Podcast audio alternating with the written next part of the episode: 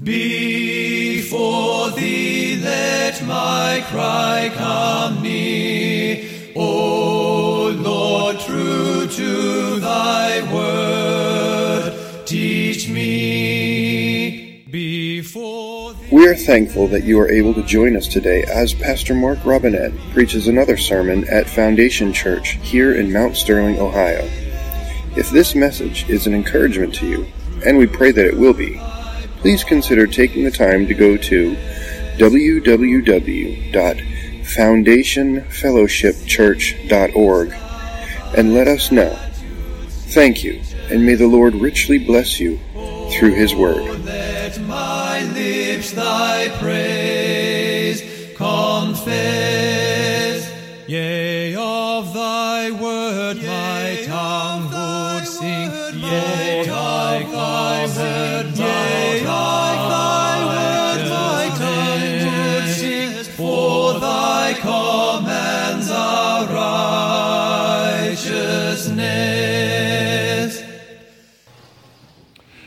Greetings this Lord's Day in the name of Jesus Christ, our Lord and Savior.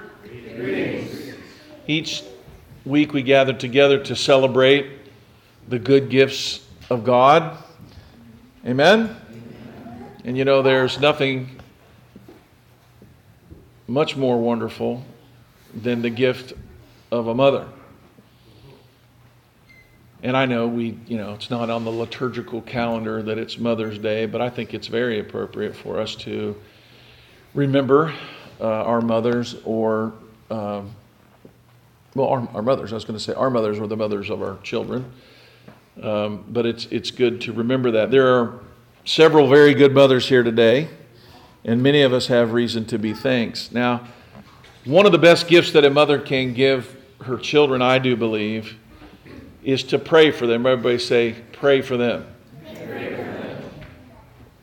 Sometimes we say, and, we, and we've talked about this many times, people will say, There's nothing I can do, so I'll pray.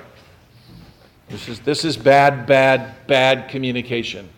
There's nothing I can do, so I'm going to pray. As if prayer is what? It's actually less than nothing, right? We should not talk like that. We pray.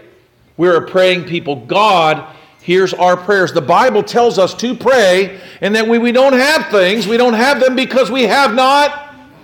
We haven't asked. We haven't prayed. But when we pray, the Bible says we need to pray in faith, believing that we shall receive what we're asking for.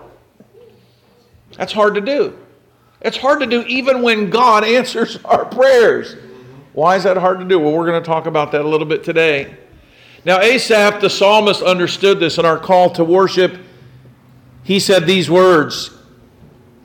He said, I cried unto God with my voice, even unto God with my voice, and he gave ear unto me. In the day of my trouble I sought the Lord. My soul ran in the night and ceased not, and my soul refused to be comforted. I remembered God and was troubled. He, he remembers God. I think this is funny in verse 3. He remembers God and he's troubled. He's troubled because he remembers that God sometimes delays and he, God sometimes doesn't do what we ask him for. He said, I complained and my spirit was overwhelmed. Thou holdest mine eyes waking. I'm so troubled that I cannot speak.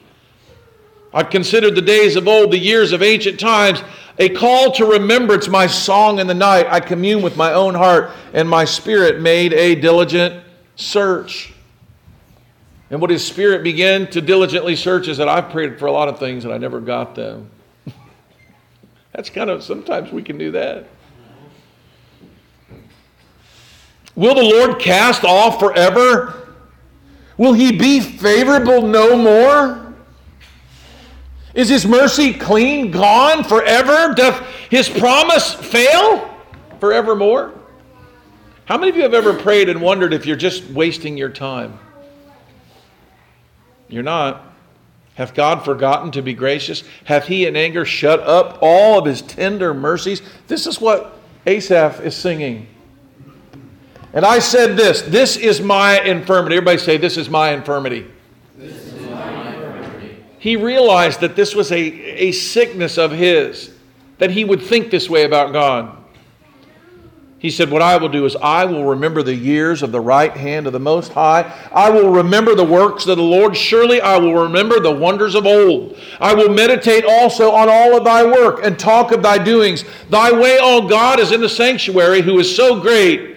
Who is it great? It's our God. Thou art the God that does wonders. Thou hast declared thy strength among the people. Thou hast with thy arm redeemed thy people and the sons of Jacob and Joseph. The water saw thee, O God, the water saw thee, and they were afraid. And the depths were also troubled. The clouds poured out water, and skies sent out a sound, and arrows also went abroad. The voice of thy thunder was in heaven, and the lightnings lightened the world, and earth trembled and shook. Thy way is in the sea, and thy path is in the great waters, and thy footsteps are not known. Thou leadest thy people like a flock by the hand of Moses and Aaron. We need to remember, yeah, the devil wants us to remember all the things that we prayed for that we didn't seem to get an answer on. But he said, That's not what I'm going to be thinking about today in my prayer. I'm going to remember what God has done, and I'm going to have hope that he's leading me like he led Moses and Aaron in the wilderness. Let us pray. Heavenly Father, we love you. We thank you for loving us. We thank you for calling us once again into your presence with your people. Lord, we love these people. Lord, these our brothers and sisters are indeed the answers to our prayers. You said that if we would give up houses and land and brothers and sisters and mothers, that you would give us a hundredfold mothers and brothers and sisters and houses and lands in this life. And the people in this room, for me, indeed, are the answer to that. Lord, we come before you knowing we don't deserve to be in your presence, knowing we have certainly not earned the right to be here, but understanding that by your mercy you have called us, these mercies that are never ever exhausted, for they are new every morning. Oh God, speak to us today and change us and make us more like you, Lord. Feed us from heaven and change us, make us fit for heaven. In Christ's name we pray, and all the church said, Amen. Father, Son, and Holy Ghost. Amen.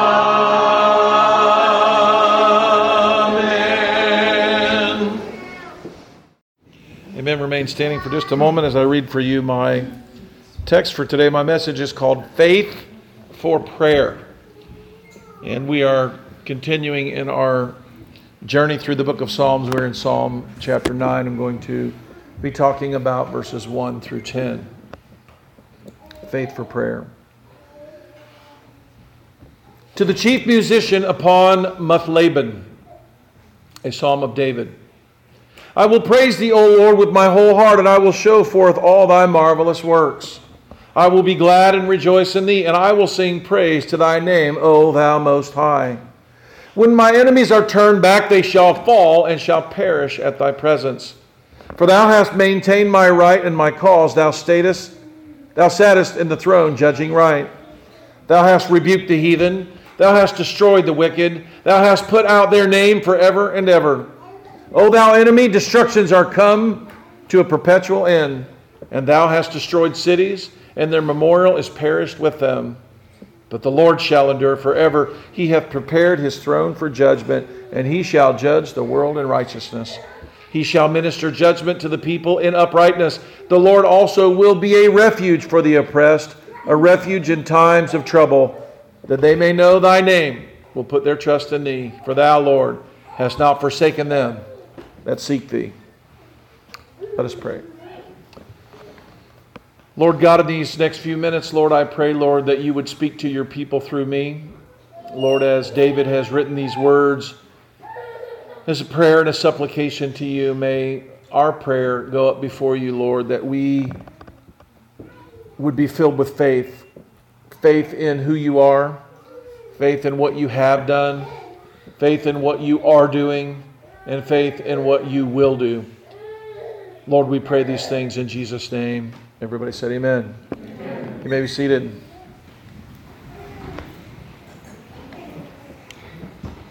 So, why do we forget? Because we don't remember. I actually wrote down in my sermon that you would know the answer to that question. And Andrea, you're kind of new, so you might want to learn the answer to this question. Why do we forget? Say, because we don't remember. We do not deliberately take time to remember what God has done, and as a result, we forget. God gave the feasts, God gave the pilgrimage feasts in particular. He gave the stones of remembrance of the crossing of uh, the Jordan River when they went into Canaan land after 40 years in the wilderness. God wants us to take the time to remember. Why do we need help remembering, Lou? Because we're forgetful. Now, as I was, as we were talking a little bit earlier about this, I, I was reminded one time uh, I was reading this thing that C.S. Lewis wrote about the reason why, you know, one of the things that makes us so messed up is be, people think it's because we love pleasure too much. And C.S. Lewis says, no, it's because we don't love it enough. And I like that answer. He said, we're content with things that really aren't much pleasure. And we give up the things that are of great pleasure. He compares it to the child who wants to play in his backyard making mud cakes when they could have a beautiful lunch on the beach at Brighton, you know? He said they don't even they can't even conceive of the beach, and, and so they're content in their backyard. In the same sense, to say that we are uh, forgetful, it reminds me that really I think it's because we have too good of a memory. We remember all the things that are bad that happen to us, because there's a lot of those, right? But we don't remember what God has done. We can remember, if anyone's ever done anything bad to you, you generally remember that, right? If anyone's let you down or didn't show up or, or didn't call or didn't remember, you can remember that. But how many of you have total recall when it comes to all the good and kind and nice things?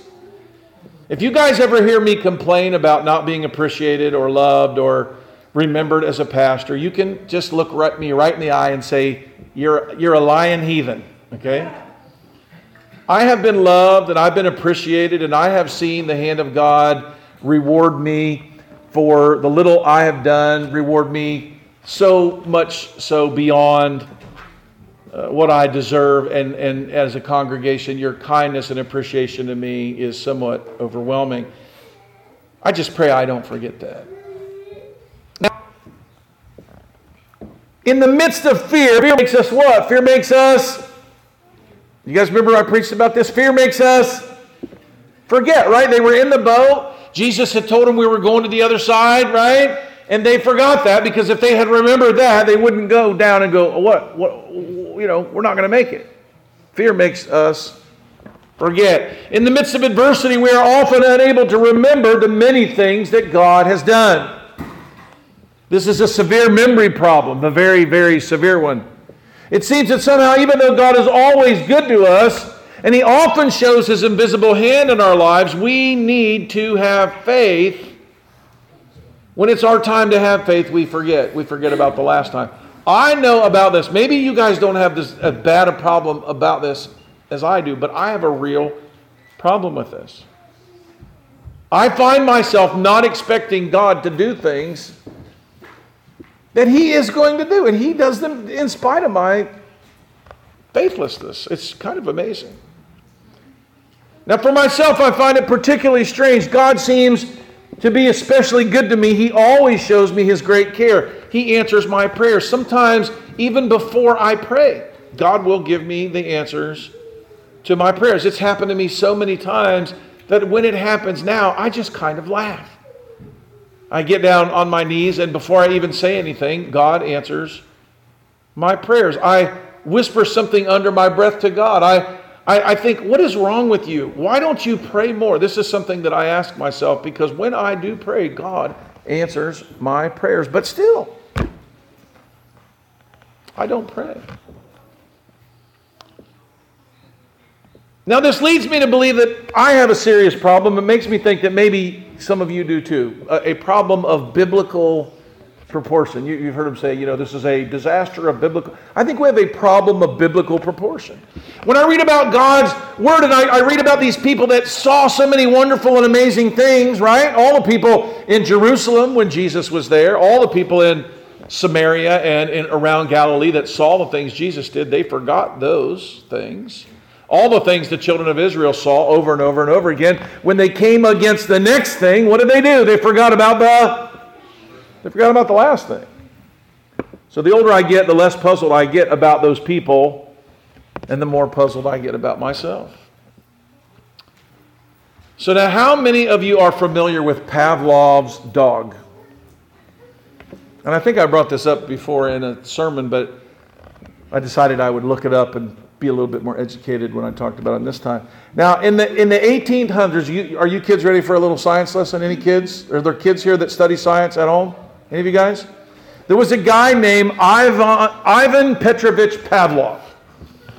He was such a talented physiologist that he won the Nobel Prize in 1904. In fact, he was the first Russian to do so. He was most well known for his classical his work in classical conditioning, and he really started this work way before he was an important guy. He started it when he was a little kid. He was very curious. If you have a child who's curious, if you have a child who takes things apart, now I'm not advocating this, children, don't do this. But if you have a child that takes things apart in your house, and you have a child that's curious, you should nurture that. Curiosity is a great gift from God because there are a lot of people who walk around just doing nothing, and then there are people that are curious, and curious people end up being the people that figure things out. But every time that Pavlov fed his dog, he noticed that the dog would slobber. You guys ever, anybody have a dog and the dog kind of slobbers, you know? And so when he became a scientist, he thought, you know, I'm going to, there's got to be something to this. Like the dog hasn't eaten any food yet, but he's about to, and maybe it's the smell or maybe it's the whatever. I don't know what it is, but but so what he did is he conducted an experiment that every time he fed his dog, before he fed his dog, he'd go bing and he would ring a bell and then he would give the dog his food. And so over time, what happened is the dog would uh, you know, begin salivating not when he saw the food, but when he heard what? He began to re- hear the ringing of the bell. And eventually, Pavlov found that he could not feed the dog at all and just ring the bell and never give the dog food, and the dog would just salivate all over the place as though he had already gotten food. Now, you would think that when we pray and God answers our prayers, and when we pray and God answers our prayers, you would think that what would happen inside of us is that we would do what? What would we do more of? We do more praying, but we don't. I don't know what it is. I was talking to someone about this. I think maybe it's because I was, as a kid, I was always worried about my dad. I, was, I never asked my dad for anything, hardly ever. Because I always felt bad for my dad. Like, like, does he need one more burden? You know, I'll probably be all right. I don't need anything. That was kind of my attitude. And I've kind of carried that attitude on with God. It's like I feel like I'm bothering God. Everybody say, You cannot bother God with prayer. In fact, God, Jesus gives us this parable about this woman who goes to this judge and says, Hear my case, hear my case, hear my case. And the judge keeps telling her to go away, right? But she doesn't go away. She keeps coming and coming and coming and coming. There's a lot of examples in the Bible. There's a guy by the name of Bartimaeus, and he's just outside of Jericho, and, and he's blind, and he calls to the Lord, Jesus, thou son of David, have mercy on me. And, and Jesus apparently wasn't hearing him. And so the, the disciples, you need to be quiet. Leave him alone. Jesus is on his way. Jesus was on his way to Jerusalem to die. He's busy. He's on his way to go see his buddy Lazarus in Bethany. Leave him alone. It says, but he cried the louder. Jesus, thou son of David, have mercy on me. And eventually, what happened, guys? Got Jesus' attention and Jesus healed him. There was a woman who heard that Jesus was coming through an area and she had a disease. And this disease had plagued her her whole life. And she uh, had spent all of her money but yet she thought, she saw all the crowd and she thought, there's no possible way that I can get to him. But if I could just get to the and just touch the hem of his garment. I don't need to talk to him. I don't need him to lay hands on me. I don't need him to anoint me with oil. But if I could just touch the hem of, and what does she do? She presses her way through the crowd and she touches the hem of his garment. And what happens? Right? There's another instance in Scripture, and I remember talking about this. Remember this, guys, with the with the uh, the Anglican uh, priest that we met. There's all these people where Jesus is teaching, and these, these one people, this, this, this one guy and these buddies that were with him want to get him to Jesus, and they can't because there's just too many people that are in this house. Do you remember what they do? These guys go up on the roof, they cut a hole in someone else's roof. Now, this would be a problem, right? If I'm ever at home and you want to get to me, do not cut a hole in my roof. But that's what they did. And nobody makes mention of the fact that this was a bad thing, but he did. He cut a hole in the roof and they lowered him down. I mean, that was really going the extra mile, right? How was that rewarded? You should, you should just be patient and stay outside. Or were they like, take up your bed, walk, right? And so God shows us over and over that we are to be persistent in prayer, but we can't even get ourselves to ask one time. We almost feel that if we ask one time and it doesn't come, then somehow God doesn't want us to have it. I think that we've become too Calvinistic. I really do. I really think I have. I, am I, I really think that I need to have a little something change here. The Apostle Paul even said that he had this affliction that he knows that God sent him, but he, he mentioned how many times he prayed. He prayed three times. You know what it tells me though? God told him to quit praying about it, that he gave him this affliction for him. But it tells me that if he tells him this on prayer number three, then, then the Apostle Paul prayed about things more than one time. But I think sometimes we can't even get ourselves to pray one time. Guys, remember Daniel? I hadn't planned on mentioning, none of this is written in my sermon, but I'm thinking about it right now. Daniel prayed, and, and you remember when the angel appears to Daniel and said, Thank you for persevering? He had prayed, was it 21 days? Every single day for this same thing. And, and hey, thank you for persevering in prayer, Daniel. I'm here now. I don't exactly understand this, but there is this thing in the Bible that talks about our faith and as our, our good brother, the Anglican priest, was, I don't remember his name, was it John that was talking to us about this? That, that there is perseverance, is the manifestation of true faith. You will work at it. You will cut a hole in a roof if you have to. You'll, you'll do what you need to do to get there.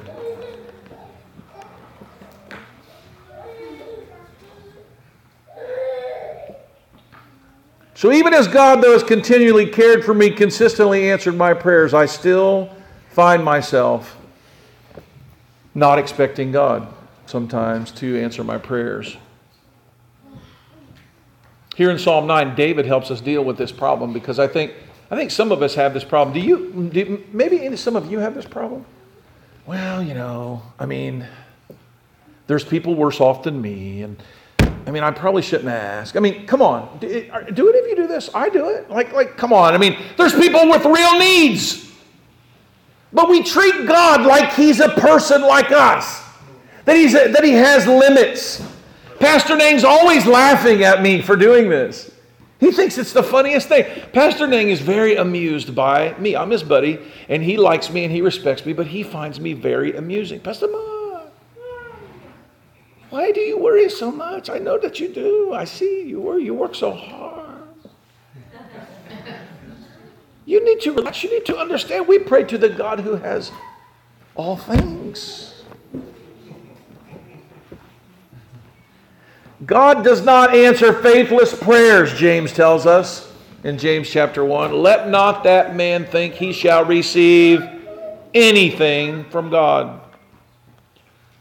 Why is it always when we get desperate, we really get serious with our prayers?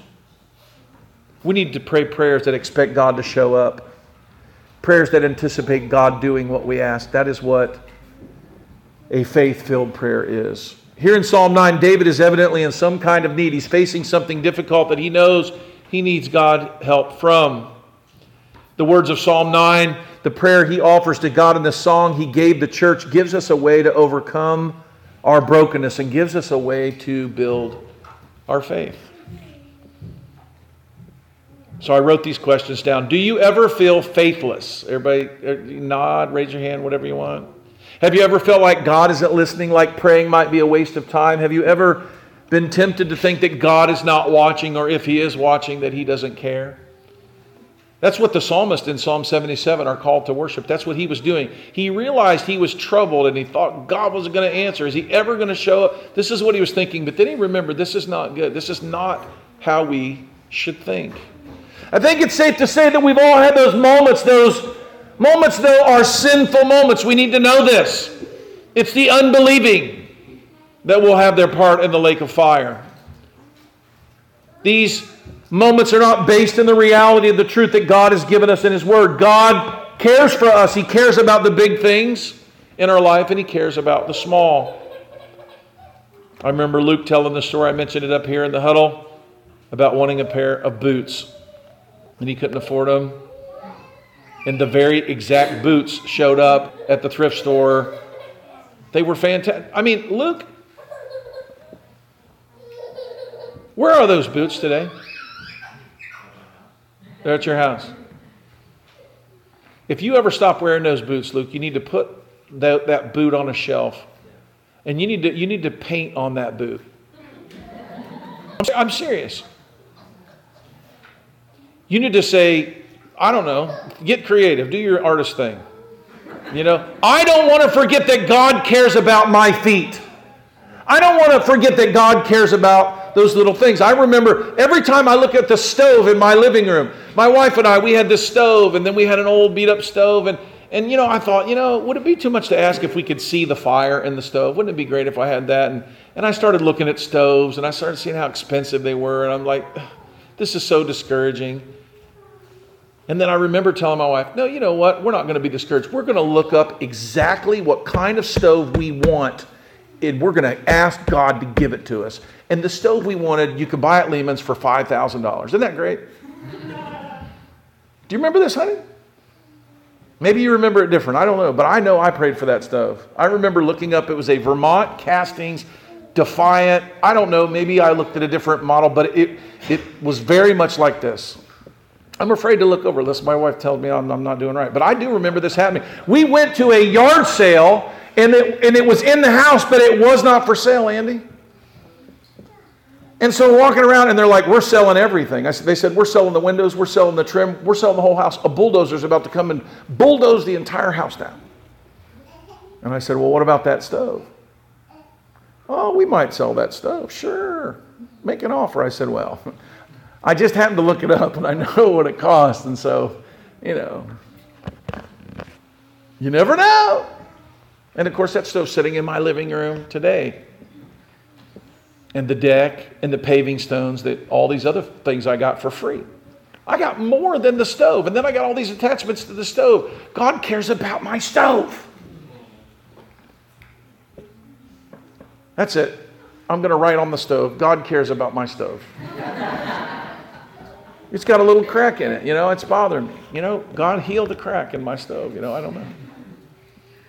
God is active in everything in your life, and He has brought these things into our lives to make us more like Him and to sanctify us. Now, one way to kick against our sinful nature is to remember what God has done, to deliberately recall His faithfulness throughout our lives.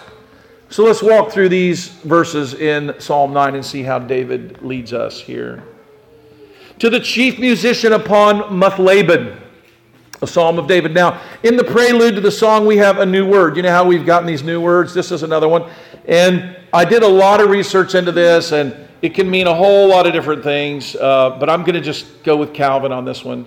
Muthlabben could mean the death of a guy named Laban. It could mean the death of a son. It could have been the, the death of Goliath or some fictional character or whatever. There's a, all kinds of theories about it. But after reading the psalm, I get no indication whatsoever that that's what it's about. But I believe it must have been a tune.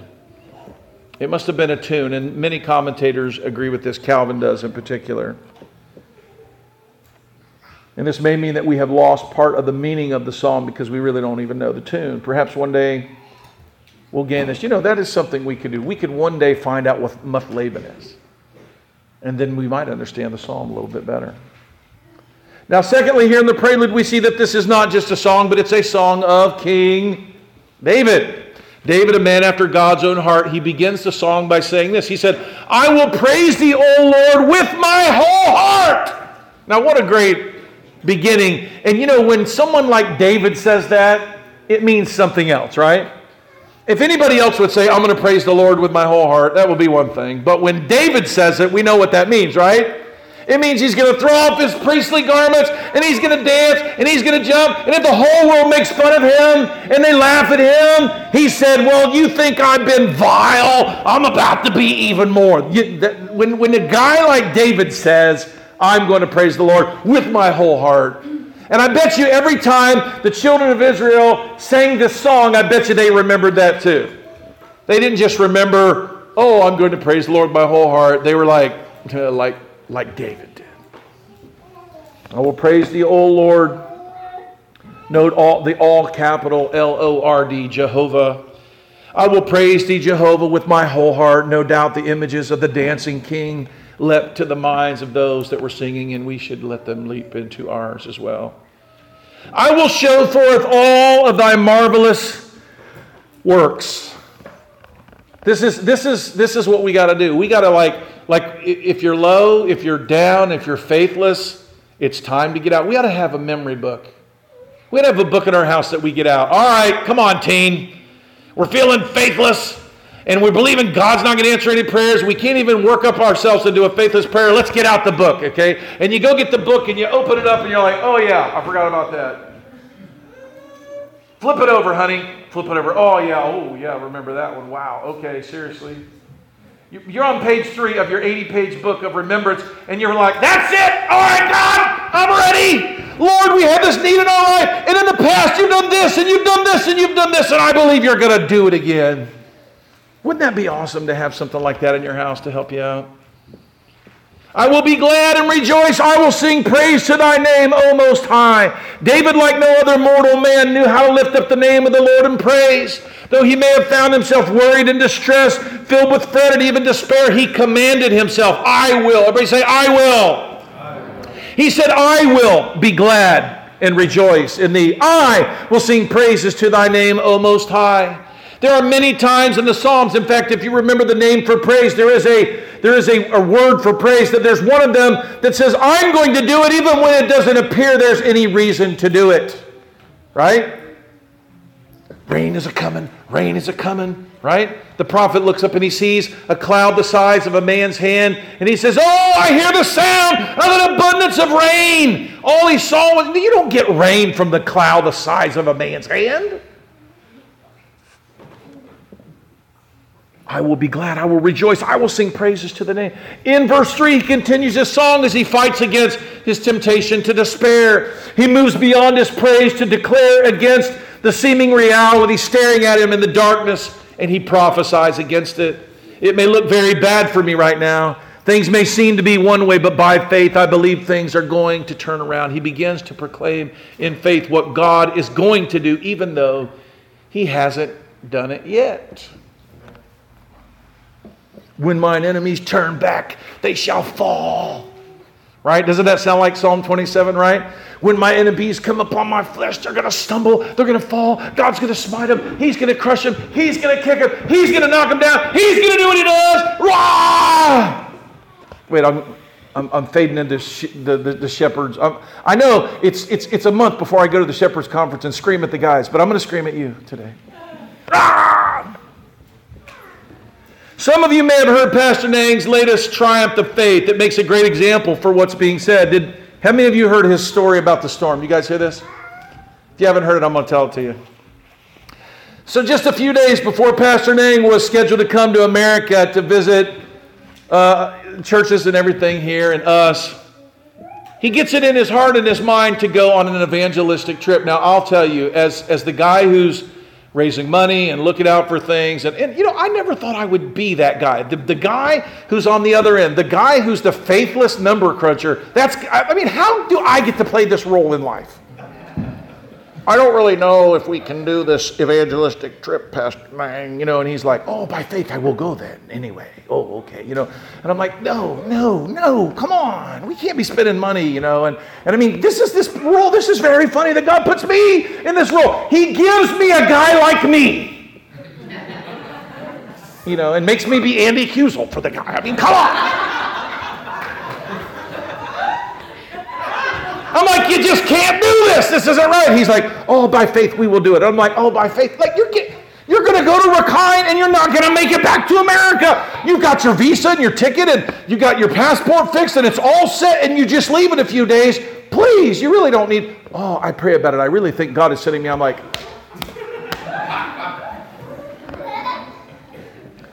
so he goes and he he goes there and uh, you know I only give him. I, I'm like stingy with him. I give him 500 bucks, you know, to go buy some food. He said, We got to feed these people. And I'm like, Yeah, whatever. I'll give you 500 bucks. And Paul, you know, I keep giving him things and doing things. I don't tell Paul anything. I'm sorry. We got to work at. We got to work it out. Paul keeps track of all the money, and I, I don't even know what's going on right now. So he goes and he buys chickens and pigs and whatever, and he's getting it all set up because they're going to feed these people. And he's like, We're going to teach them for three days, and we're going to feed them. And I'm thinking, this is crazy. You really need to get home. And but he's like, oh, this is what I do. And I'm thinking, maybe he's just one. I, you know, in my mind, I don't even know what I'm thinking. But come on, Pastor Nang. So he goes, and about the time he comes, a cyclone forms in the Indian Ocean called Cyclone Fani, and it is what they call, the meteorologists call, a monster cyclone. This is not what it's called, like, you know, in my book describing it. It's what the meteorologist said. This is a monster cyclone. It's the largest cyclone seen in the Indian Ocean in 20 years, and it's bearing down on them. And Pastor Nang, before it's time to teach, someone gets up with a megaphone and they go, Flee for your lives. The cyclone is coming your direction. Seek cover, and you will die if you do not. Well, Pastor Nang is like, Well, God just sent me here to preach. So he goes, he goes, you need to stay right here.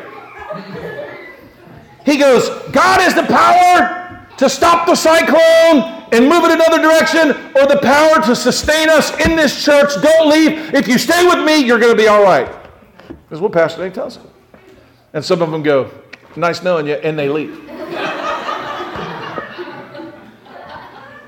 so the ones that are still there, they're looking a little nervous, and he goes, he goes, he said, he said, Pastor Mark, I begin to remember what God did one time, long time ago. And see, he said, I was in uh, the mountains and we were on our way to preach at a village. I had told these people I was coming, and we're about six, maybe seven mile into our journey, and we see black clouds appearing and they're coming, and we look in our packs to see if we brought our umbrellas, and we got no umbrellas. And they're like, you know, it's a scary looking storm. We have no umbrellas, and we've got about six or seven more miles to go. What should we do? Pastor Nang says, Well, we told him we were coming and we told him we were going to preach and we don't want him to think we're liars. Even if we get soaking wet, we're still going to go. And so they prayed and asked God to be with them. He said, Pastor Mark, most amazing thing happened. He goes, The rain began to rain and a wall of rain came. Now, how many of you ever been outside when this happened? You ever seen this? This has happened to me many times. Heath, you're waving your hand. You see this raining and the rain will come and it stops, right? And I've seen this before, so I know this happens. If I hadn't seen this, I would think he was making it up, right? Because that's just how faithless I can be sometimes. So he said, So the rain came and the rain stopped. And he goes, But then the rain started coming from behind and it stopped behind him. And he says, And as we walked on our trip, he said, The rain moved in front of us and the rain moved behind us. And he said, And we were in the middle of two rains the whole time. He goes, We were walking. He goes, Rain was raining behind me and rain was raining in front of me. And he goes, And all the way to the village, it rained like that.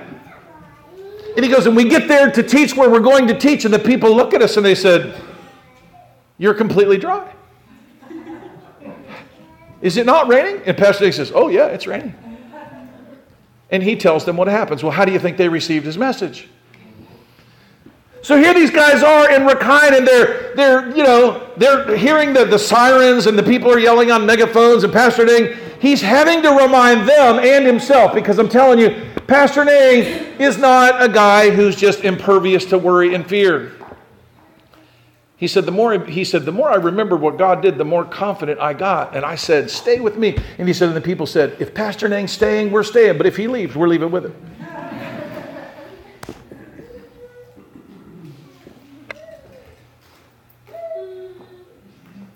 I wrote this down, and so I got to find out where I am.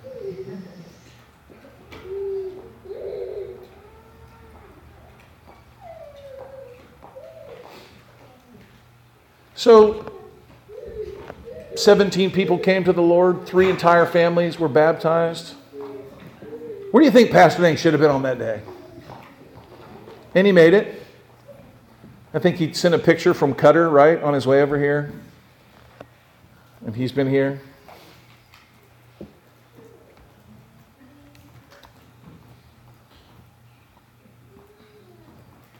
Now, may God be praised for what He has done. Everybody say what He has done, what He is doing, and what He will do. Past, present, and future. You know, sometimes we can find it easier to believe what God has done, whether it's in our lives or from the Bible, or maybe what might happen in the future, but it's kind of hard to believe He's going to do it right now. Isn't that kind of hard? You know, one day Jesus is going to step down on the Mount of Olives and it's going to crack open. You know, we're like, yeah, that's going to happen. We look back and we're like, you know, the waters parted and they crossed on dry land. Yeah, they did that. And then I look at Steve and go, and you know what he's going to do right now? And you're like, well, I don't really know what he's going to do right now. I mean, I believe he's going to, and I believe he did, but I don't know about right now. Be encouraged today by what God has done. Have faith that he will never leave us or forsake us and know that He goes before us as we walk with Him. And God is with us right now. He's not just going to be, and He hasn't just has been. Here's what David does.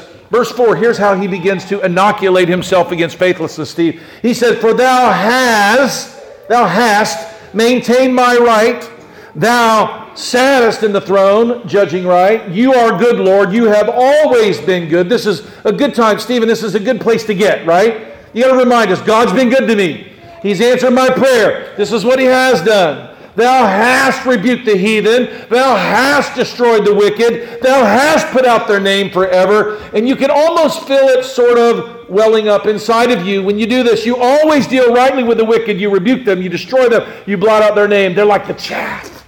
Right? Isn't like that what he does in Psalm 1?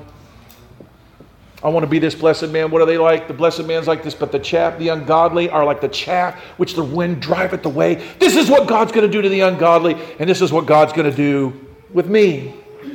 Verse 6 O thou enemy, destructions are come to a perpetual end. Thou hast destroyed cities, and their memorial is perished with them. You'll see he goes from hast and he goes to an is, and then he goes to a will be. He's seeing God and he's having faith in what God has done, what he is doing, and what he will do.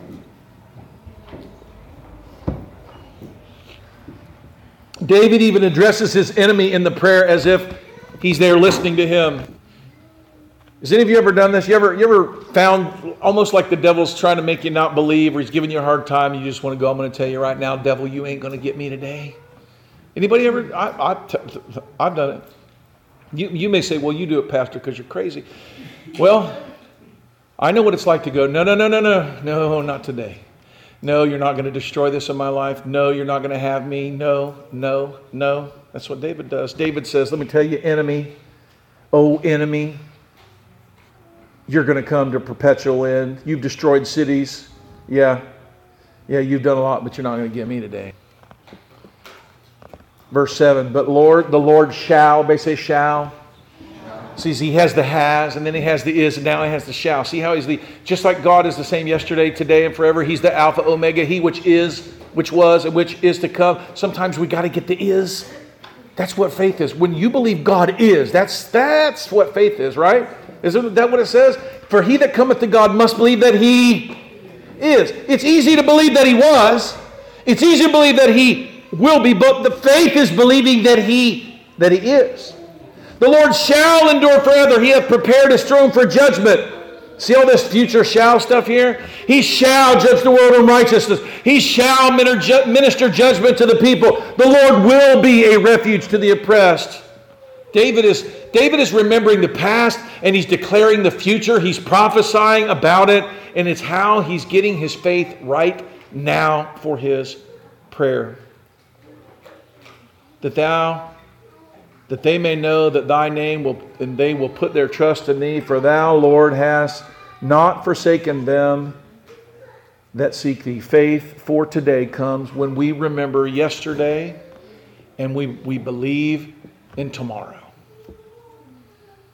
That's how you get faith for today. For without faith it is impossible to please God. For they that come to God must believe that He is, and that He is the rewarder of them that diligently seek Him. May we be people of faith who pray to God, and who, when we find ourselves faithless, we remind ourselves of how faithful He has been and how faithful we believe He will be, and begin trusting what God is going to do right now. Amen. Amen. Let us pray.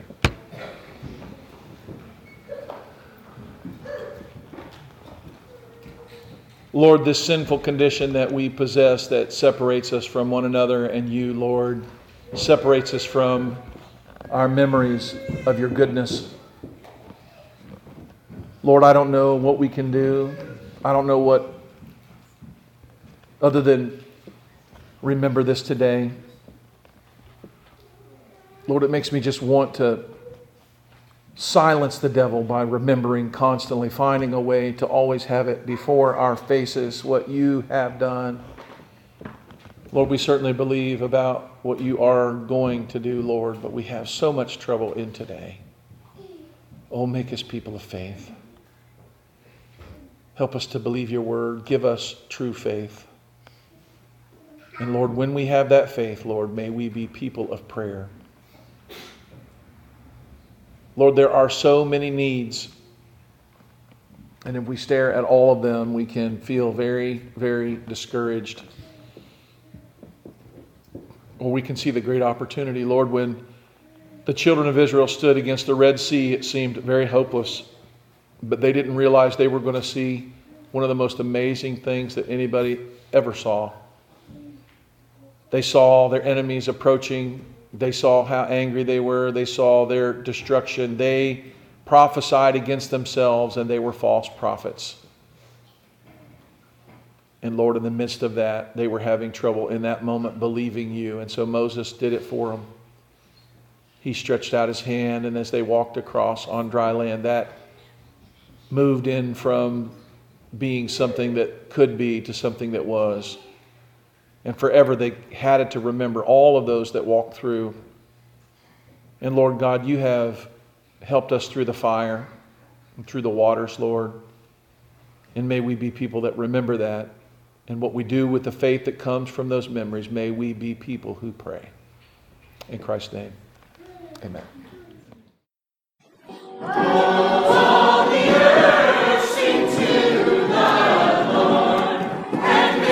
Hello, this is Pastor Mark Robinette of Foundation Church. Thank you for taking the opportunity to listen to our audio sermons. We would love to hear from you if you have any comments, questions, or just to let us know how they served you. Go to our website, www.foundationfellowshipchurch.org, and send us a note. Thank you, and it's a pleasure to serve you.